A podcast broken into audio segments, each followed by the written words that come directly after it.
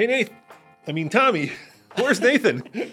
Nathan is out doing bigger, better, and more fun things than sitting in a podcast studio today. He's checking out some brand new cars so you get the lesser podcast host. yeah, so today it's me and my son Tommy because Nathan, like Tommy said, is out actually on the new Volvo. Uh, what's the little guy? 30? Yeah, he was just checking out the new electric Volvo, but that I think today Nathan is checking out something even cooler. He's in Santa Fe. Must be the Santa Fe. Must be the new Santa Fe. But you just got back from uh, actually looking at and driving some cool cars. So in this podcast, we're going to be talking about the new da da da Mustang. Yeah, the new 2024 Ford Mustang. I also got some chance to check out the new Kia EV9, their new game changing electric three row crossover. We're also going to be talking about um, some used cars, some great values, some, uh, some hot topics in the industry, including fake quarter mile times. What are we talking about, Dad? It's a big day out here on the TFL Talk podcast. Yeah, so let's talk about uh, the biggest conspiracy in the automotive biz. Well, okay, hang on, Dad. Biggest conspiracy That's ever? I think so. Yeah, I think I think we just had this conversation while we were walking the dog, and I don't think people understand or know just how we're being bamboozled by the car magazines and actually some YouTubers. well, You know? Do you know what? bamboozled is a strong word here. Well, well, no. Okay, then we recently did a video where we uh, basically drag raced uh, two Corvettes against a Mustang, right? Yep. And I'm going to read you some of the comments, okay? Uh, weak, weak, weak. I hate when people drive vets they don't know how to drive. We get that comment like a zillion time. C6 driver needs to learn how to drive. And you know why that is, Tommy? because when we do our drag racing, we have a little performance timer in the window that tells us our quarter mile times, and they are much slower than a lot of people are anticipating. And there's a bunch of reasons for that. Do you want me to go into the reasons? Yeah, this is the conspiracy because look, what happens is um, the buff books. I'm talking about Motor Trend, Car and Driver, uh, Road and Track, and Automobile publish zero to sixty times, right, uh, for cars. Uh, and we publish real zero to 60 or real quarter mile times because we don't do what's called the SAE correction. The SAE correction stands for the Society of Automotive Engineers. And explain the SAE correction, Tommy. Well, what the they're called buff books in the industry. Yes. They're the, the, the traditional magazines that receive vehicles for testing. They put them through a labyrinth of tests, and then they publish their zero to sixty, their quarter mile times, that kind of thing. Um, and uh, what happens is, is they run the car over and over and over and over and over, and they try to get the best time possible from zero to sixty. So we're not saying that the All that, all that is good. yeah, the, the magazines do a lot of really great work. Um, a lot of YouTube channels do a lot of really great work. But then where things get interesting is they want to get the gold standard 0 to 60. So they take that final number and they manipulate it based on a set of these correction standards to make it um, basically equal across the board. Yeah, so let me explain. So let's say uh, they're testing a Corvette uh, at sea level, right? Yep. Uh, but it's 100 degrees. Yeah. Which happens, right? So they'll get the number, and then based on the Society of Automotive Engineers, they'll actually tweak the number to um, represent in uh, Motor Trend standards uh, temperatures of 77 degrees, um, a certain air pressure, and then a 0% humidity. Uh, so what that accomplishes is the tweaking, that is, it makes the time quicker. Sure, right, exactly. Because um, what what I think a lot of the reasoning here is they want the cars to be essentially um, viewed at in the same same realm as sea level, good temperature, no humidity, and they feel that by adding these correction factors, you're getting a, a better uh, metric as to how that, that vehicle is going to perform. Yeah, and the reason we're bringing this up is because this was a topic that Jason Cammisa was talking about on his podcast.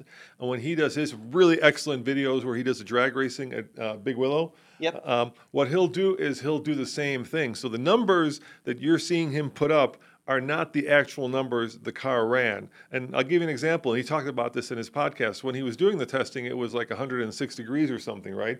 So he'll run the car and then he'll correct the time based on what the SAE correction is. So you can correct for not just um, temperature, but you can also correct for altitude. You can also correct for um, if you've got lower grade gas, right? Sure. Uh, and so all that in effect does is makes the time much quicker. And we don't do any of that. So the number we're giving you is the exact number that the car actually ran on any given day that we're testing it. And we're not saying, well, we're you know a mile above sea level, so we're going to lower it by one second because that's what the SAE correction is, and we're going to you know lower it by another half a second because it's 100 degrees versus 70. What was it you said? What's Um, the standard they use? Motor Trend is 77. Yeah, because it's not 77. And so, thus, we get these comments saying, well, you guys can't drive because people are looking at either the times they ran in their car at sea level or the times that are being published. And let's face it, Tommy, these lower times, SAE corrections, also help the automakers. And that's why I'm saying it's a conspiracy theory.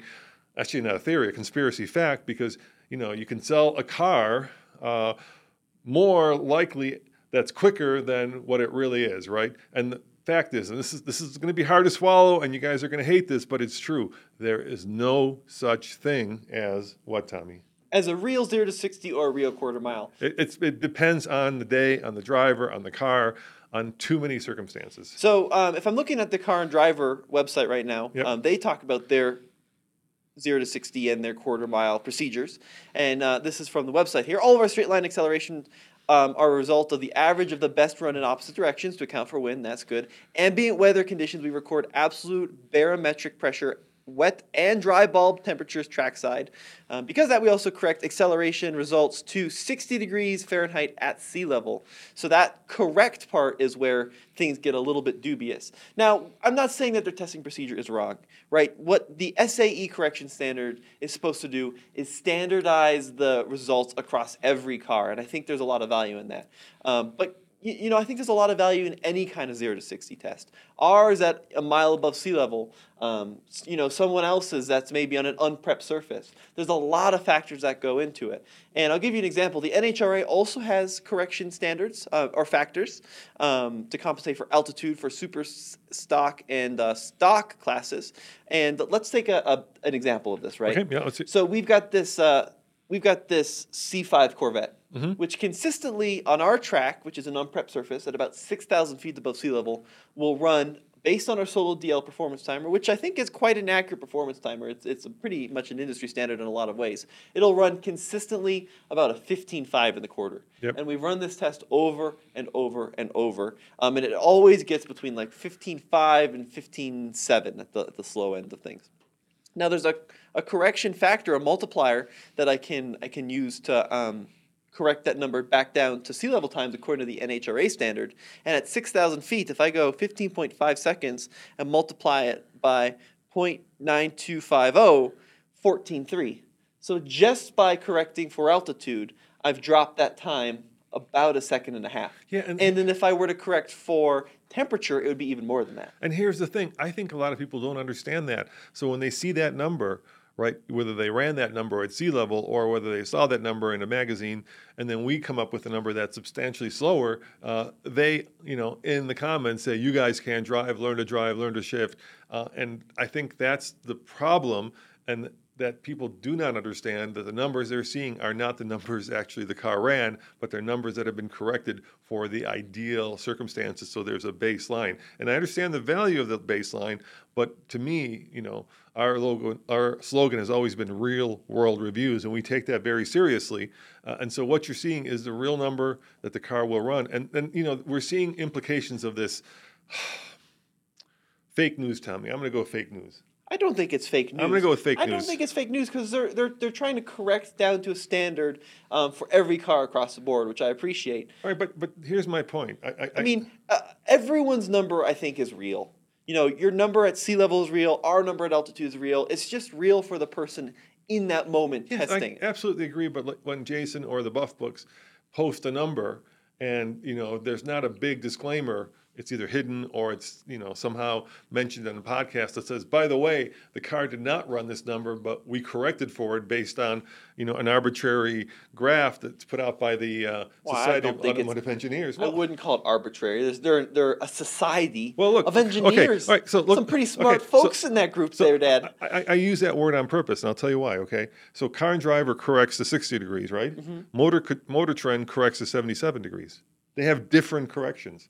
So, so at that point now we're arbitrary because Motor Trend is going to get slower numbers after the correction than Car and Driver because Car and Driver is correcting for a colder temperature than Motor Trend is correcting for. You see, Um, you see what I'm saying? Sure. I and, mean, and, and here's where here's where I think it's getting interesting, uh, and this is where um, I think this is going. Electric cars, even the little Bolt we have, right, are much quicker than internal combustion engine cars, and that is simply because they do not have these factors that influence their acceleration, right? So an electric car doesn't care about air pressure. Would you agree? uh, it, it In other words, altitude. It, it would. It would get actually quicker at high elevation. Right, you, because there's less air pressure, so there would be less Well, air resistance. Air density. Air density, yeah. So it, it doesn't really care about uh, altitude, in other words. I mean, here's the it, thing. it doesn't care about octane of fuel, right? Right. Right. It, it doesn't care about, and actually this is also true, uh, driver competency because we've done enough drag racing of electric cars to know that they're computers, and once you floor it, if you're on the same surface, the, the zero to sixty time or the quarter mile time will be within like a not even a tenth, hundredth of a 2nd every ti- time you run it. You made a good point there. Okay, what's there that? are factors that do affect electric cars. Sure, Traction still huge. of course. You know. I'm, I said it on the same surface. Yeah, but that's a, that's a that's a factor that changes. Um, state of charge. EVs are. It can, yeah. It, it usually does have a pretty big impact. High state of charge versus low state of charge. It depends on the manufacturer and how the software is set up. Yes, it can, or the temperature of the battery. sure. Right. Another thing too, as you mentioned, temperature of the driveline. Mach E GT, for example, derates itself pretty quickly as the driveline heats up. So there's a lot of factors that go into Uh, EVs. But the, but the critical ones that really affect, like I mean, driver skill, you're right, largely is is is taken out of the mitigated, equation. altitude is mitigated. Yep, elevation is mitigated. Uh, how about this one? Here's another one we failed to mention: the number of gallons of gas in the car. In other words, the weight you're carrying, because you know a full electric car weighs the same as an empty electric car in terms of you know how much energy it has. So another thing we should talk about too, um, and Can I finish this before we move on? So uh, my, my point there is that I think um, right now internal combustion engine cars are suffering in light of electric cars because the numbers that have been put out there are not real. And what I mean real are numbers that real people can run on, a, on, a, on an everyday basis, right? And so now we're seeing electric cars running very fast times, especially compared to internal combustion times, because the internal combustion engine times that have been out there are not real and are are corrected and are much quicker than most people can get. You know, based on the kind of fuel they're using, based on where they're living at, and I, I get this, guys. I, everybody says nobody lives at you know mile above sea level. Well, they do actually. you know, most people live around the coast, but there's hundreds of millions, if not billions, of people who live above sea level. So you know, there's also I think this like belief that somehow we're outliers here in Colorado, and that's not the case. A lot of people uh, are sitting on very valuable uh, oceanfront property as global warming takes shape here in the mountains. Did you get the joke? You didn't get the joke. I didn't get the joke. Okay, all right. Maybe, maybe the people out there did. Anyway, you were going to say. I'm sorry. Go for it. Um, yes. Um, other thing too is that uh, you know I've, after talking to some people in the industry, Yep. I don't know if this is still the case, but it used to be very much the case that the magazines um, would do some pretty extreme things to get the cars to 60 as quick as possible, even if they if that meant damaging the car.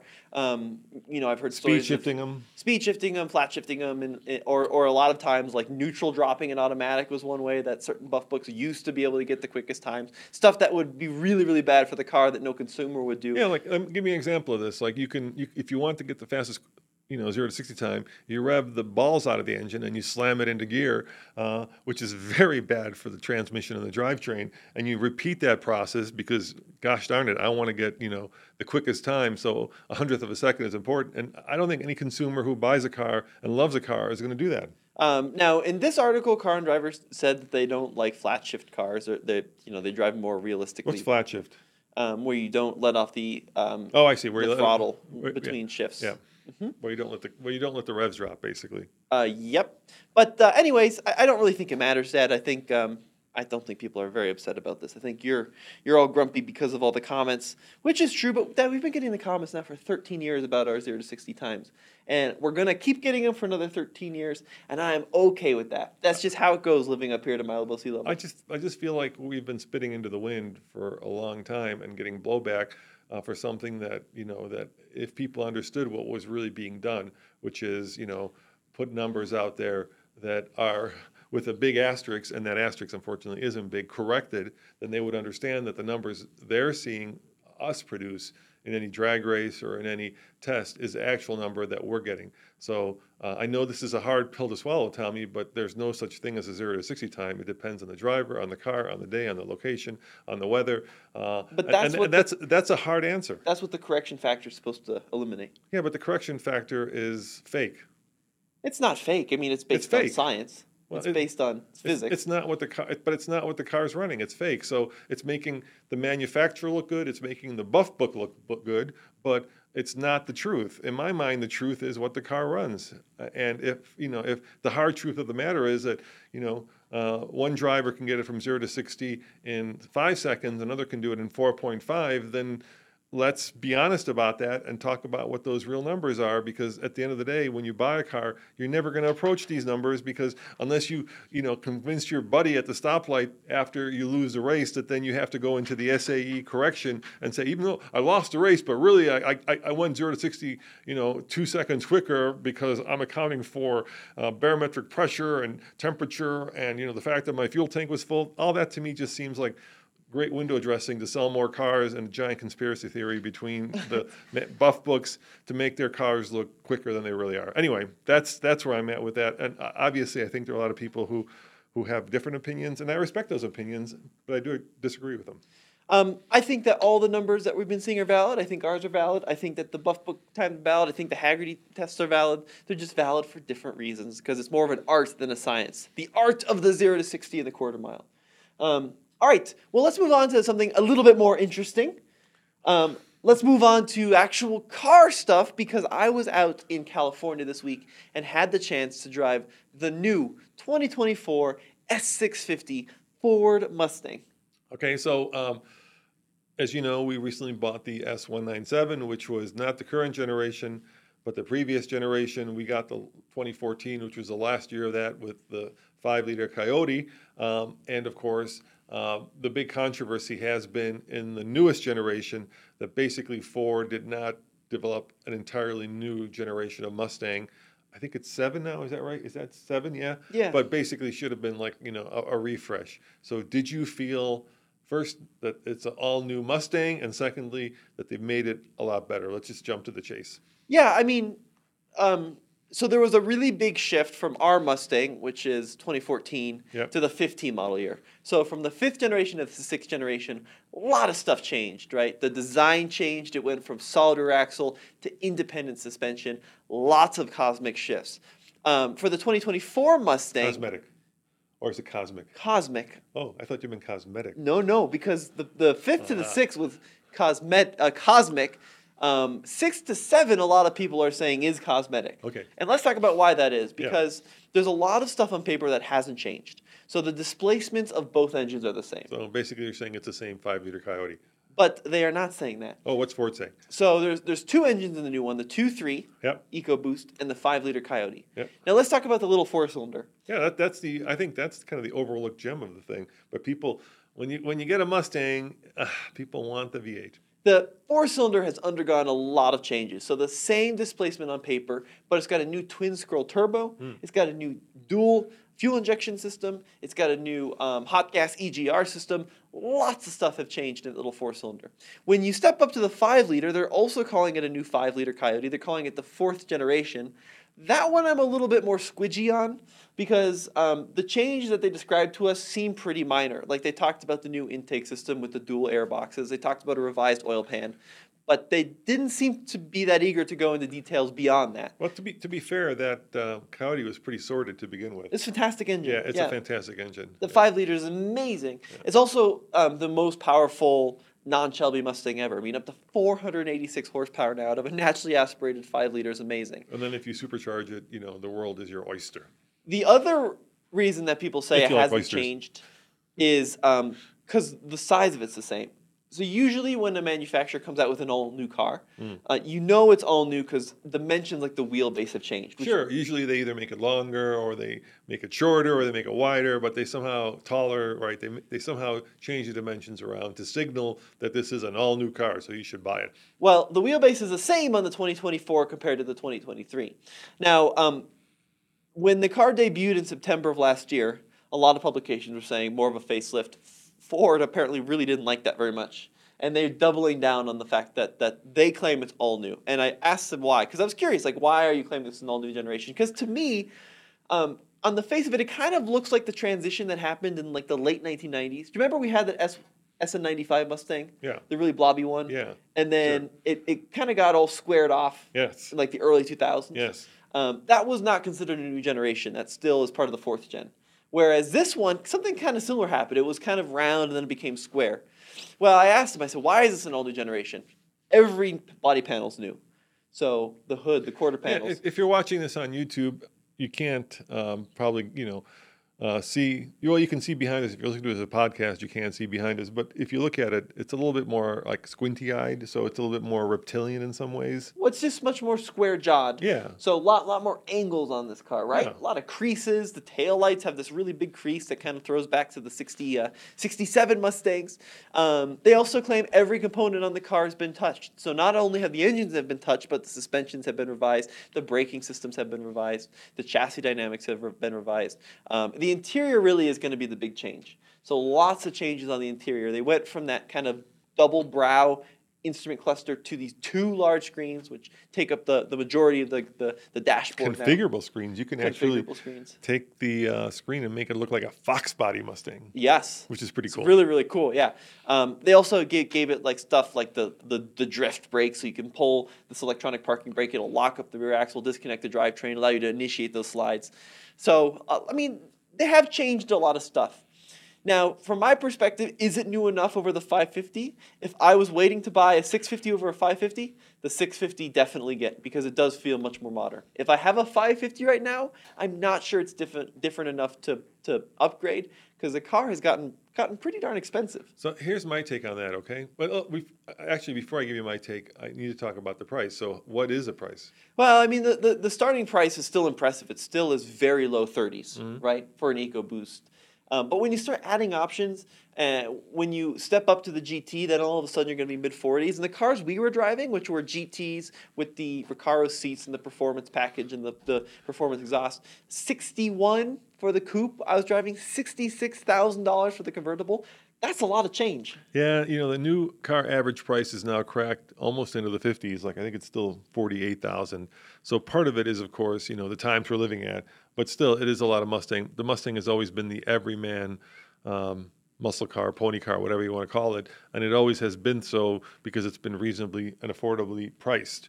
Uh, and I agree that's changing. But here's my take on this whole. It's kind of a insider. I'm going to call it. You know, if I say, you know, if I say tempest in a teapot, you know what that means? I do not know what that means. uh, it's a hurricane in a teapot. In other words, it doesn't really affect anybody. It's just this, you know, this kind of fake news controversy, and I'll tell you why. Okay. Uh, because unfortunately, the the other two cars that directly compete with it, and that of course is the Challenger and the Camaro, are both going away. Uh, and so I'm just grateful that Ford has come out with another version. I'm not saying generation, another version of the Mustang, because at this point, beggars can't be choosers. Uh, and once upon a time, when you could choose between three competitors, now there's only one standing. And I'm going to give the Mustang a lot more leeway because I don't want the Coyote, I don't want the V8 to go away. Uh, and I think there is a chance that even though uh, Dodge has said that the Challenger and Charger twins are going to be electric, I think they're going to bring back possibly, and this is me guessing, a Hurricane powered one. You know, the straight uh, six uh, twin turbo that's in the uh, Wagoneer. Single turbo. Sorry, single turbo. Yep, you're right, single turbo. I, I think I think that's going to end up in uh, the Charger or Challenger, just because if anybody hates electric cars, I think it's the people who buy Chargers and Challengers. Yeah. You know, the Hellcat fans. For sure. Uh, but that's not confirmed, uh, so it's pure speculation. But last one standing, you got to give a little bit of a break. Hundred percent. I mean, it's still in 2023, uh, a manual transmission optional V8 powered um, sports car or, or pony car, right? Which is a huge deal. So I, yeah, I, I agree. Even whether or not it's all new or not, it's really cool that Ford has put the investment into this car, which is on its own unique platform. You know, it's not shared with any other Ford in the lineup, so that's an expensive proposition for a company like that to do. And uh, giving it more performance, right? They're still pushing the envelope of what the Mustang can do. Now, from a driving perspective, should we talk about how it drives? Yeah, I was going to ask you, um, is it better? Yeah, there's a lot of really great things about it. So that Coyote V8 is still one of the most underrated engines, I think, in the industry. What Ford is able to do out of a 5-liter V8, I mean, 486 horsepower, right, is more than what Dodge is able to do out of 6.4 liters. I think that the 6.4 liter SRT engine, right, is rated at 485. Good point. Yeah, true so, that. so they get more power out of a smaller displacement. And the darn thing revs to seven and a half thousand RPM and um, uh, it pulls well into the rev range, so you get a lot of area under the curve for usable power and torque. So it's fantastic just ringing that thing out to near redline. Now, Paul, our race car driver, as we speak, is driving the Dark Horse. Uh, and uh, we're going to have a full, I think, both road and track review of it. Now, uh, the question I'm wondering, Tommy, is the Mustang has always been a pony car, which is a nice way of saying uh, it's been more of a muscle car than a sports car, right? Uh, it's just it's a very heavy car, and you put it on the track, and, and some of those attributes that make it so great in a straight line also not make it so don't make it so great around a track. Um, and I was actually surprised by the last gen, the current generation of GT500, just how trackable it was. Uh, but you know, do you feel like uh, the car is a sports car, or is it still more of a GT straight line? Uh, you know, let's drag race, let's cross the country. But once you put it on a track, all of a sudden that weight becomes, you know, a, a, a, not a benefit, but a liability. Well, you've got two flavors of Mustang, really. So you, you've got the non-performance package cars and the performance package cars. Performance package cars give you stuff like um, um, upgraded suspension. It gives you the, the six-piston front Brembo brakes. You get performance tires, um, Torsen limited slip diff. All of these things, which really kind of transform the character of the Mustang. Um, our cars also had adaptive dampers and MagneRide dampers on them, um, so so they change depending on the mode. Um, and look, I, I, mean, on the road driving it every day, I definitely felt like a sports car. You're like it's low to the ground. Um, the steering ratio is pretty quick. It rides pretty firm. When you bring it into a canyon, it's kind of where things fall apart a little bit because this is a car that, that's knocking on 4,000 pounds, right? Yeah. This is a big car, um, and it's a little bit under tired. So when you're really pushing it, it does have a tendency to understeer. And then if you're not careful with the throttle, that rear end will snap around like that. So um, in a canyon setting, it wasn't as fun as I was kind of hoping it to be just because of the mass. Um, and an everyday standpoint, it, it's a it's a fantastic performer. So uh, the other thing too is our cars that we were driving had the um, the optional Recaro seats. Mm and um, I would forego the Recaro seats because even though I'm as thin as a rod, um, they're just tight. It's a tight, oh. tight oh. seat design. Could I do? Could I do my rant now? Another I, rant has been. Uh, my essay wasn't a rant. Nothing, you're ranting the whole time. That wasn't. That was. That was just. Uh, you know. oh was my cons- goodness. Conspiracy. I'm not gonna say fear, conspiracy. Consp- Claiming, oh my goodness! Fact. Here. Right, maybe. Maybe I'm just new to this world of performance cars, but uh, the manufacturers have now gone full seat torture device for some reason.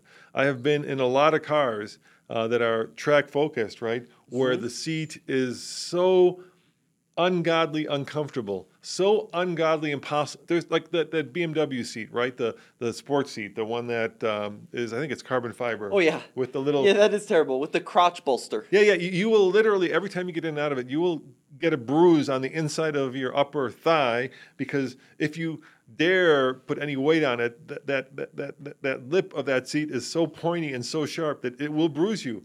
And once you're in them, they're designed for people like Paul, who is what what what is Paul? Five foot six, five foot five, I don't know. weighs hundred pounds. You know, super um, athletic. But they're certainly not designed for people like me, who are six two, who weigh you know well over two hundred pounds. Um, and so BMW has done that. Uh, the Por- I think the Porsche one, their their carbon fiber seat is probably the best out of all those.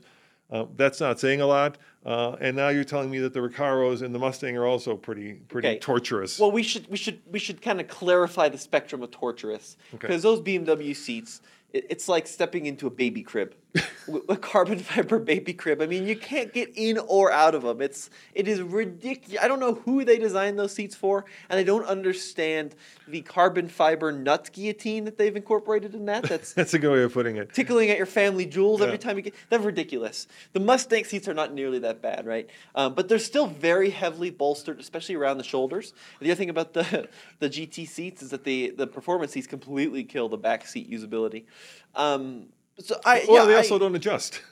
Right? they, they're- they have like yeah, three adjustments they're on more them. adjustable than the like the Porsche seats or the BMW seats. You get like up, down, forward, back. Yeah, it's uh, it's But like these are better than those now. We should clarify. It's like I, I get it. On the track, they'll hold you in place. In the canyon, they'll hold you in place. But you know what? I'm going to be driving that car to get milk, uh, and I need to get in and out of it because maybe I need to stop along the way and fill it up with gas. And you know, the second you have to use it as anything other than uh, you know a racetrack car, because let's face it, on the racetrack, you're going to get it in and out of it once, right? Right. right? When Yeah, you, yeah, yeah, When you start the race, when you finish the race, and then if you put it on a trailer and drive it, you know, trailer at home, you're good. But my God, if you have to like daily drive a car with any of those sports seats, just, just you know, Well, there's a solution. what's this? What's the solution? Clear and obvious solution. Don't get the sports seats. Don't get the sports seats. Get the standard comfy seats. And actually, that's the so that's the version of the Mustang I'd recommend. All right, but like I, I think in like the RS cars of Porsche, I don't think you can get. I think in the GT you might be able to get the regular seats, but like the GT4 RS I drove, I think Oh. it only comes with the sports Well, if you're buying an RS car, you're buying a track car. True that. And then that makes sense. Right. But in a Mustang, yeah, get get the old man. But I was seats. I was in the Lamborghini STO, which is basically a pure track car for the road, and the seats there weren't as tortuous. There you go. Yeah, I mean, and even like those track cars. I mean, how many people are realistically tracking um, an STO? Probably not many. Most of those are ending up on uh, in Miami, driving down the road, you know, looking cool. So I, yeah, I, I agree with the seat thing. It's gotten a little ridiculous. That being said, if you do plan on tracking your car, the standard seats are going to be flopping around like a marble in a in a bowl. I'm, not sure about that. I've tracked a lot of cars, Tommy, including cars I probably shouldn't have tracked. I'm thinking of like the uh, the Bentley Bentayga, and, and and yeah, there are some cars, and they mostly are from the 1970s with bench seats where you're using the steering wheel uh, to kind of hold on for dear life, right? Where it's almost like a cartoon where you're turning the wheel and your legs are flying out the passenger window when you're making a left turn. But for the most part, most sports cars with their sporty-ish seats are perfectly fine on the track. I, I really don't need like you know the the thing on the side of the head that holds you in place in case of an accident. That's like some serious you know serious race car stuff there. You wouldn't want the normal Mustang seats on the track.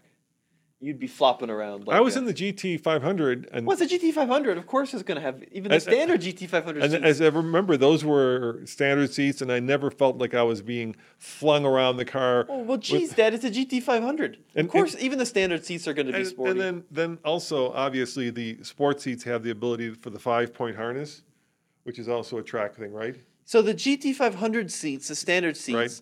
are about the same as the Recaros in the standard Mustang. Um, so um, I mean, look, the, the standard Mustang seat, Dad, is a it's a very basic seat, but it's comfortable. And I'm, I'm so the way I would spec my Mustang, this is what I was trying to get at. All right, all right, go for it. is get the GT. Yep. Because that five liter is a magnificent piece of engineering. So after all this time praising the little turbo, yeah, you still want the GT. The, Of the course. turbo's great. It offers a lot of bang for its buck. It offers over 300 you know- horsepower. You know, it doesn't offer great resale. Uh, you know, we were recently buying, trying to get a Mustang GT, and I can tell you the difference between that straight six that they had. No, it was a V6, right? The old six-cylinder, 300 horsepower. The difference in resale value is like 50%. it's big. It's yeah. big, yeah. Resale's a big deal, but um, still impressive little engine over 300 horsepower. Sounds pretty cool too now if you get the performance exhaust in the four cylinder.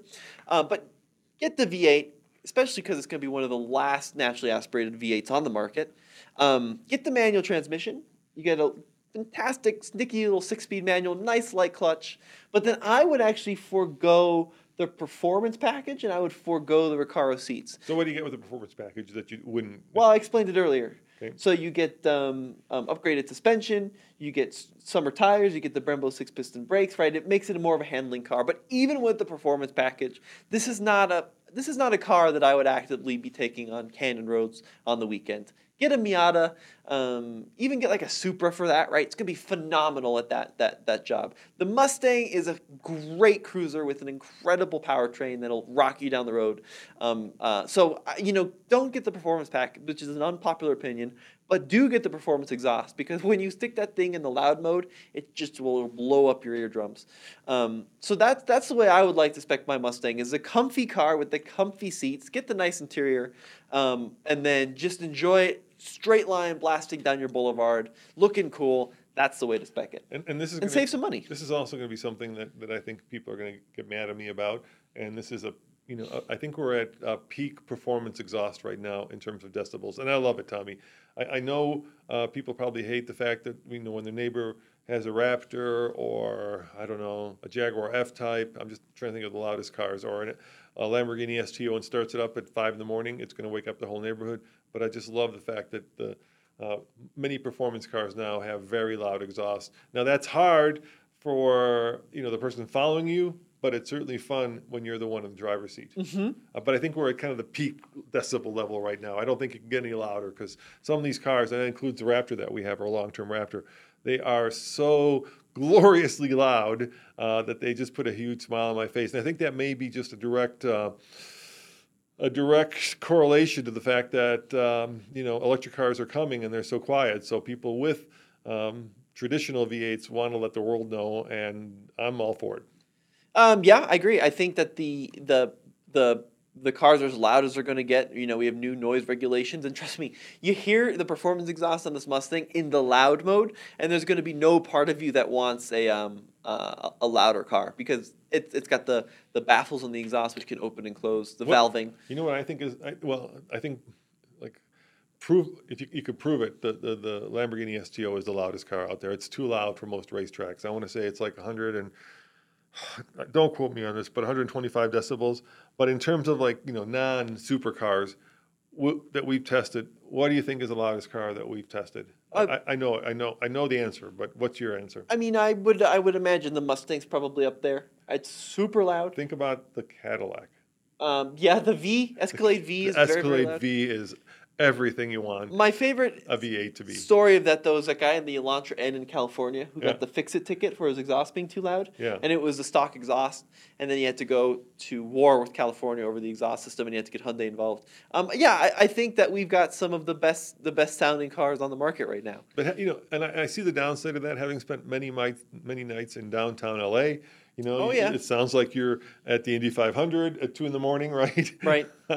but uh, if you're, you know, if you're not trying to sleep and you're the one driving the car, it's glorious. The other thing too I should mention is if you get the performance pack, you get the drift brake. Oh, which is kind of cool. So I loved. So they had a little demonstration for us I heard a lot of drifting in the video. with the drift brake. Yeah. So um, and they actually had the RTR guys, and I got to work with Chelsea, who's a, a gentleman who's one of the leading drifters in the country right now, who helped develop the drift brake. And it's really cool because you accelerate. We accelerated down this little little stretch of road. You yank up on the handle. It locks up the rear wheels instantly. And it's not like you need a lot of might to do it because it's electronically assisted. And then the second you let it go, you can get on the throttle and you can do these beautiful, nice drifts and these great pirouettes. Um, really precise, adds a lot of fun to the car. My big thing about that though is I cannot think of a time where I'd be able to use it.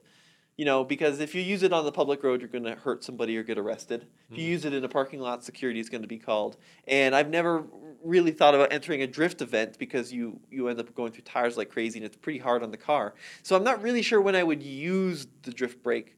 And then all the comments are, of course, like, well, this is just going to be a problem for cars leaving cars and coffee. Um, so it's a cool thing. I appreciate that they do it. They're really reading their audience, right? Because I know a lot of Mustang fans are into it. Not super into the drift brake. I don't just see a use for it. Yeah. uh, So my experience was the exact opposite. I was in Vegas in a parking lot on the uh, Kia EV6 GT program. It has a drift mode. Yep. and we were we were given like 10 or 12 opportunities to try to drift it around the parking lot Mm-hmm. really hard to so the way they do it is uh, they you know they make it more rear wheel bias because it's an all wheel drive car Right. uh, and then they basically use the torque of the electric motor to overcome uh, the traction and so you, you if you do it right you can do this beautiful four wheel drift uh, I could not do it after 12 attempts so very hard uh, and I don't know I, I would I would say it's my bad driving skills but everybody that was there was having the same problem. Basically, what it, it happens is you, you do two, one of two things, and maybe this corrects it. So you go into the drift, and if you punch it too much, you do basically, you know, you kind of spin the thing around, you do a 180, and the drift ends in a kind of a violent shaking motion. Or if you don't give it enough throttle in that car, you never actually initiate the drift, and you basically do kind of a, a just a very sharp turn. Well, so the difference there is that you're trying to initiate a power slide Yes. by overwhelming the traction of the rear tires. Yes. This is this is like a, this is the handbrake turn. Yeah. So it locks A up J the rear turn. tires. No, not a J turn. It could be a J turn. I mean, you, I don't. Well, I assume you could do a J yeah. turn, but this is just like locking up the rear tires to get the back end to skid, basically. Um, and that was really easy. So everybody out there was having fun with it, and it was it was really cool. Like, yeah, it's fun to use, and it's a fun little demonstration. It's just would I be able to use that in the real world? I don't know if I have an opportunity to use it. All right, well, let's transition to the uh, car um, that you saw, and now we're going to go electric. Uh, last night, tell me about where you went and tell me about what you saw. Yeah, so Kia flew me out to a studio in LA to check out the new EV9, which has been revealed for some time now. But this is their new fully electric crossover SUV. But unlike most, this is a big guy, right? This is a three row Palisade sized crossover SUV. And um, what I love about Kia and Hyundai, we were talking about this at breakfast this morning, is the designers seem to basically have free reign of the place. They can do whatever they want, whenever they want, and their designs are just they're they're flabbergasting. Some of the new stuff coming out of Hyundai and Kia, I mean, they look like concept cars that are making it into production. They are concept cars that are making it into production. They are. That's true. That's a great point. And you know what's amazing um, is just how quickly they're actually going into production on these. You know, you compare.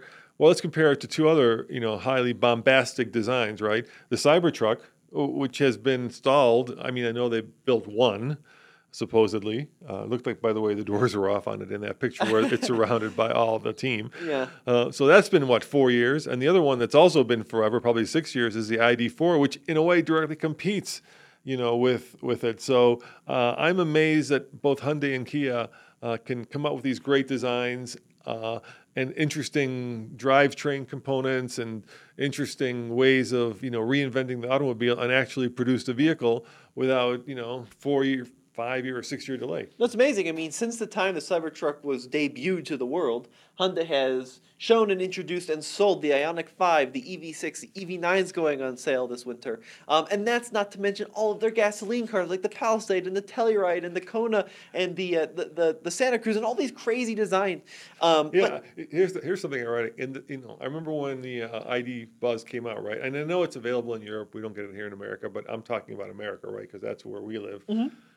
In the time that it has taken Volkswagen to bring the ID Buzz to America, I think in less time the um, the Stinger GT has been shown, built, bought, and discontinued. yes, that's probably true.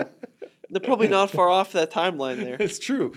Yeah. And that's a good car. I'm, I'm not picking on some crappy car. That's a good car. No, it was great. I mean, um, the thing that just I think is really interesting, especially with Hyundai, um, and I had a chance to talk to their head of design, as you did, Yeah. in, in um, when I was in, He's a great guy. in London a couple weeks ago. well, the head ago. of design is Korean, but he's like the He's a design manager. yeah He- the design manager. he's He- the guy the, putting the, British pen guy. to the paper. Yeah, really nice gentleman. Um, I think his name is Scott. Well, Um, I don't think it's Scott. But anyway, go ahead. I Okay. can't think of it right now. Well, my, I'm not good with names. Yeah. But uh, what's interesting, so if you look at like the progression of most designs, especially if you look at the German designs, right? Like a five series from 2005 to, to to the next generation to the next generation, there's clear and obvious lineage between all the generations of five series, and you can see that across the board from everything from like the Accord, right? The Accords they change, but they look sort of similar to the previous generation. But then if you compare that to like the Hyundai Sonata, or especially now the Hyundai Santa Fe, every generation of Hyundai and Kia, specifically Hyundai products, is entirely new. It's like they throw away the old design altogether and come out with something that's just off the wall, off the wall crazy. Um, like look at the new Santa Fe, which was debuted. The old one, you know, looked pretty good, just kind of a standard roundish SUV. The new one looks like a G wagon, right? It's square, it's perfectly boxy. It looks like a G wagon slash a uh, Scion XB. Same thing with the Sonata. Every time they come out with a new Sonata, it's like they just threw away the drawing board and bam, you got a new car. I, I can't find him. I interviewed him. I apologize. He's a great guy. So I was look, I was trying to find find his name. Uh, obviously, they just hired uh, Luke. Uh, well, Peter Schreier. That, you know, uh, came out of Audi, but he's he's kind of took a, took a step back. Uh, Luke uh, Donckerwolke, right? He's their um, head of design, I think, for Genesis. Uh, so he came from uh, uh, he came from Bentley, and, and and I hear that that that Hyundai just has you know a ton of money to throw at these people. The- the- that- that's him. You're looking at the video now. You want to here? Let me get the. Yeah, I'll get his name. Get his name. Yeah. Simon. Sorry, Simon. Uh, yeah. Anyway, I, I've heard that at Hyundai, if they want somebody, they offer you so much money that you can't say no, and and the results, are, you know, speak for themselves. Well, they had Albert Biermann, right? Who was the um, head He's- of M. He's the head of M at BMW, who's now doing their And- chassis design. Well, he no, he was at N for a while. Which he he he spearheaded the end Right, development. but, but he came from M. It's confusing. and yeah, He went came from, from M, uh, and now he's kind of he's taking a step back. to 'cause Hyundai he's, N. he's he's retiring. Yeah. But he's still contracting with them and, and helping them with their their movement forward. Um, but yeah, it's funny because you go to the Hyundai N programs and like all of the engineers are German. Right, the, the the guys the guys that are doing not all of them, but the vast majority that you meet are going to have a really thick German accent. But you know, hate it or love it, and I love it. Their design is certainly uh, groundbreaking, innovative, and unusual. Uh, and they're not building the same old mousetrap, which you know I applaud them for. Uh, and I think the results speak for themselves. You know, with everything from the Ioniq Five, you know, which has gotten just rave reviews around the world, uh, all the way to some of the Genesis products, which you know are redefining luxury for a long time. The Germans have defined it now. Genesis is doing it. That's a very long and uphill battle, but they're somehow managing it. Uh, so, in, in the last few minutes that we have left, let's talk about a design I think doesn't get enough cred, uh, and that is a car that you just purchased from the company, which is uh, the Chevy Corvette. I, I, I you know, since we've been kind of in the Corvette world, I have noticed just how much um, I'm going to say it hate. You know, uh, the, the the Europeans give to Amer- one of America's best and I think most advanced uh, sports cars. Well, I don't even think it's just Americans now. I think that there's a lot of Americans that really don't give, especially older Corvettes, the credit that they deserve.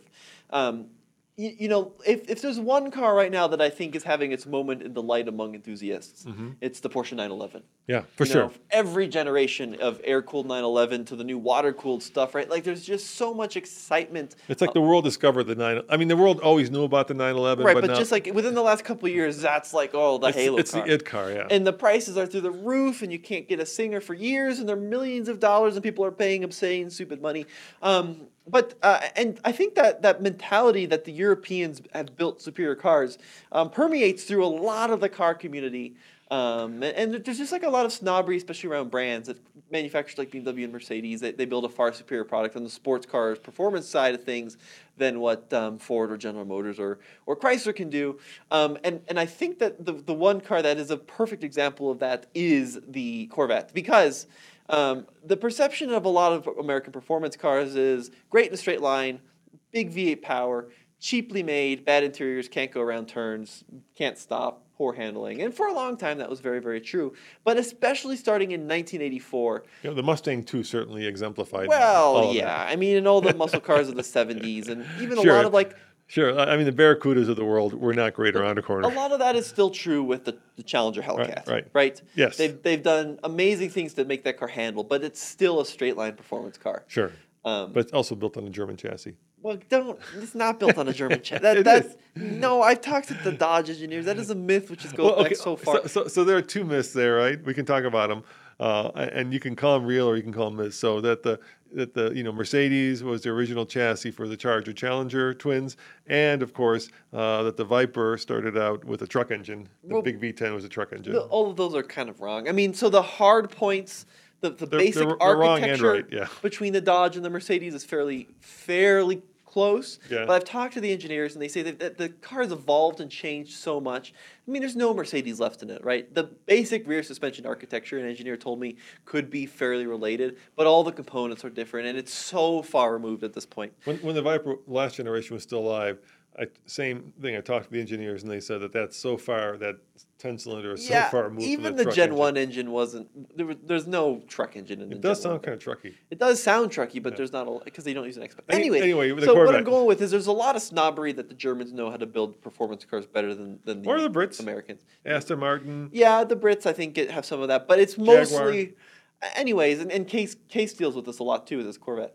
Um, but you know the amount of of handling prowess you get from a C5 or a C6 Corvette for 15, even a C4 Corvette for 10, 15, 25,000 You dollars can't beat it. is out of this world. That same generation of Porsche 911 will cost you fifty thousand. Oh, 100%. Yeah, it, it'll and it won't perform.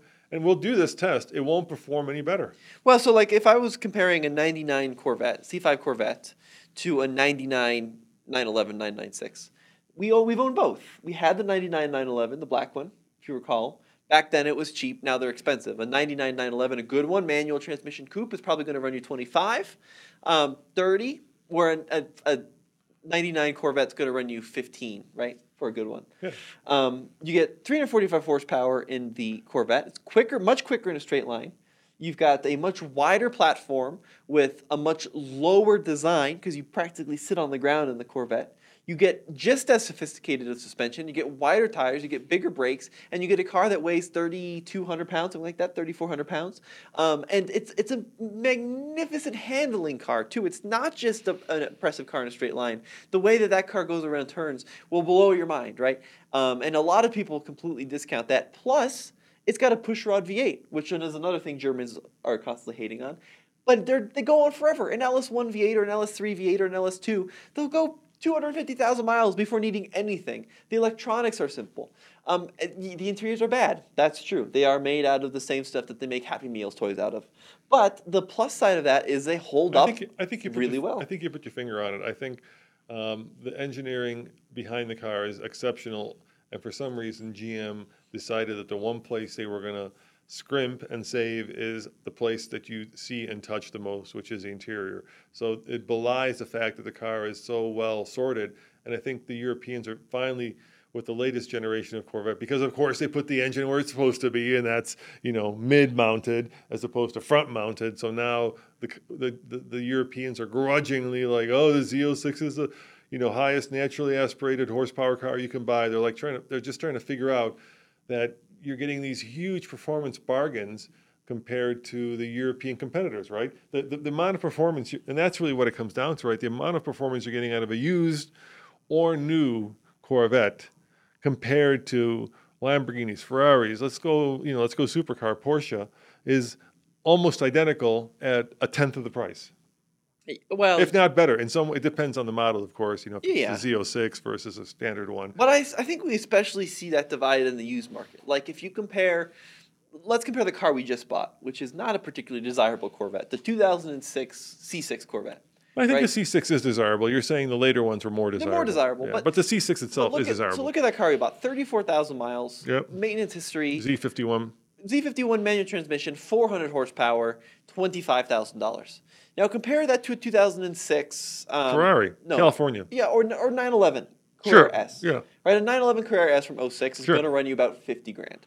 So it's going to be about double the price for the same mileage. And a Ferrari is going to run you probably 150 grand Um, right. from that same era. It's going to be three times as much. Uh, yes. Yeah, yeah. Um, so and I mean the, the the car of that era is going to run. So if you compare the 911 Carrera S, it's probably going to be what 350 horsepower. So you got 50 less horsepower. You got a much more expensive car to maintain. You've got a car that I think handles just as well as the Porsche, if not even a little better. Those C6s are fantastic, limited slip diff, and it's going to be super cheap to keep on the road. The the the, the problem that the Corvette runs into is I think a problem that has been permeated and made so popular by Jeremy Clarkson right? Because the Brits especially look at the Corvette in a lot of cases as being a fiberglass kit car with the crappy interior and a rear end that flexes when you push in on the bumper. That was that famous shot, right, where he pushes on the bumper and it flexes. And then it can become like, oh, look, the car isn't very ma- made very well. But the point is, the cars are simple, right? Just because the bodies are plastic, a lot of ways an advantage. They don't rust. well, right? I'm, I'm saying if, if Ferrari did that, right? Uh, actually, they did. Well, Uh, if Ferrari La- did that, it would be lightweight. Lam- and it would be a- Lamborghini uh, in the Countach did a Superleggera, right? Uh-huh. A super light one. And the metal was so thin that my friend Victor, who has one, says, don't you dare even push on that car because you'll push right through the metal. Which is And- ridiculous. And unlike the Corvette, when you push through the Superleggera Countach, uh, you're going to have to spend, you know, tens of thousands of dollars fixing it, whereas with the Corvette, it just pops right back. Right. But that but that all belies the fact that you know. Uh, some, here's the thing, Tommy. Sometimes quality uh, uh, expresses price, but sometimes price expresses quality, even if the quality is not there. It's like it's like Red Bull, right? I think the founder of Red Bull, who recently passed away, somebody asked him once, "Well, why is Red Bull so expensive?" And he's like, "Well, how else would people know it's you know quality? It's good, right?" Right. Uh, and so with the Corvette, uh, because it's not expensive in comparison, people just don't think the quality is there, the performance is there, the engineering is there, even though it's all there.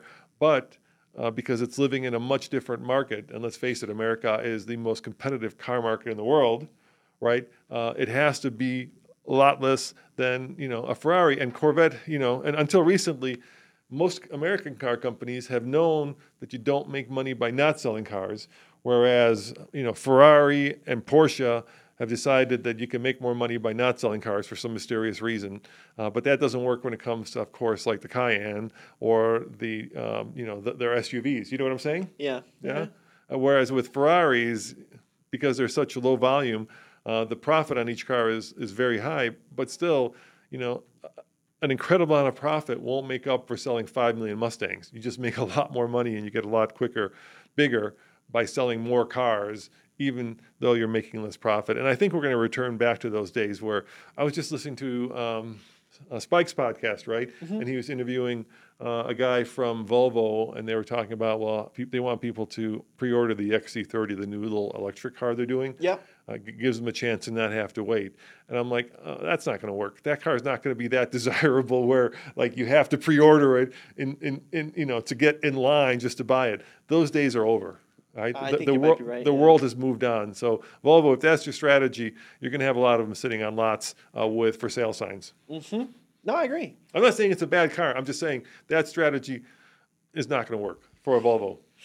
Yeah, yeah, yeah. I, I, I think that the times are shifting quickly. Um, but anyways, that was my little Tommy rant. That was a good rant, Tommy. The Corvette deserves more love in the older ones. The C8 finally they put the engine in the back and they made the interior beautiful. And it's gotten expensive, but it, you know that's the car that I think the Europeans are friendly like. Wow, this thing's really cool. Not all Europeans though, but uh, the older stuff is really cool too, and you can get it for so much cheaper. The Other thing I want to point out about those interiors is yes, they are cheaply made. They use cheap plastics, but they've held up super well. And the interiors that the Europeans would fawn over with Alcantara and suede and the old BMWs and Audis, check out what Alcantara does after 15 years. You know, it's pretty terrible. I have seen very few American cars where the uh, roof liner starts to sag, and yet that is a thing in so many European Yeah, cars. right. Uh, and uh, speaking of cheap interiors, remember when we had the uh, Volkswagen Beetle, the second generation? Sure. That interior Horrible. in Florida just melt. It literally melted. Turns Like- to crayons. It literally, yeah, you could just, it just starts to melt, like the petroleum just starts to leach out of it.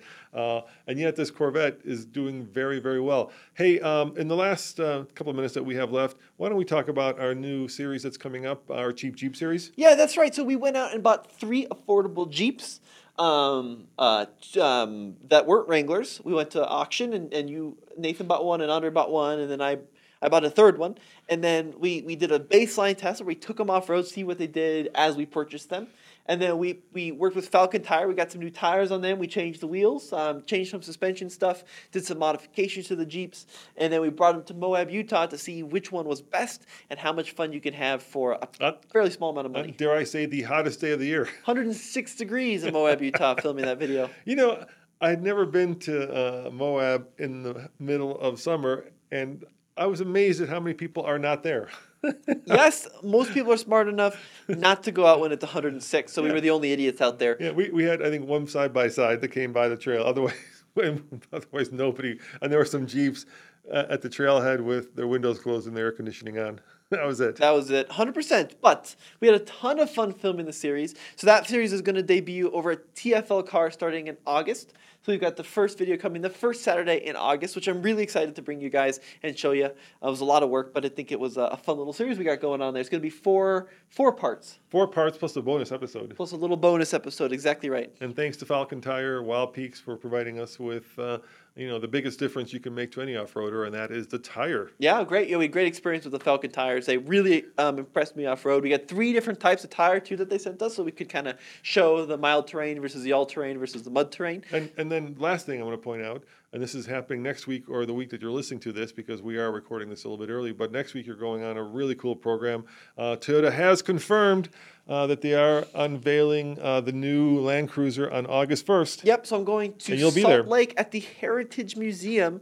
Hopefully, bring you some other cool videos on some older Land Cruisers, which I'm excited to show you. But yes, we're going to be there for the uh, new Land Cruiser. Yeah, that's one of my uh, one of my certainly uh, most exciting and intriguing new cars of the year. I can't wait, and I'm kind of jealous of you, Tommy, that you're going to go on that. I'm really excited. Yeah, so big thank you to Toyota for inviting me out. We'll take a look at that, see if it's cool, see if it's not. I'll let you know the truth. It's gonna be cool. Uh, it looks pretty cool in the pictures. I'm a little skeptical on some stuff, The GX, the new GX, is cool, and this is what I assume it's gonna be based on. this is why I'm going because I go in skeptical. okay. You go in like Going in with my my detective's hat on. We're gonna find out if they did it right. I, and we know there's a new 300 out that's not available in America. We're going to get a different version of it, but the nameplate, the classic nameplate, lives on, and that's a great thing. Yep. So guys, let us know what you think in the comment section below. Yep, and uh, let us know uh, if indeed uh, this SAE correction is something that you were aware of, because until recently, until you know Jason brought up in his video, actually his podcast, I was not aware of this, and I've been doing this my whole life. So maybe I had my head in the sand, uh, and maybe it's new to me, but I'd love to know if you guys have uh, been aware of this, uh, because I think it's uh, I think it's eye opening. Yep. Guys, thanks for watching. We'll see you in the next one. Ciao.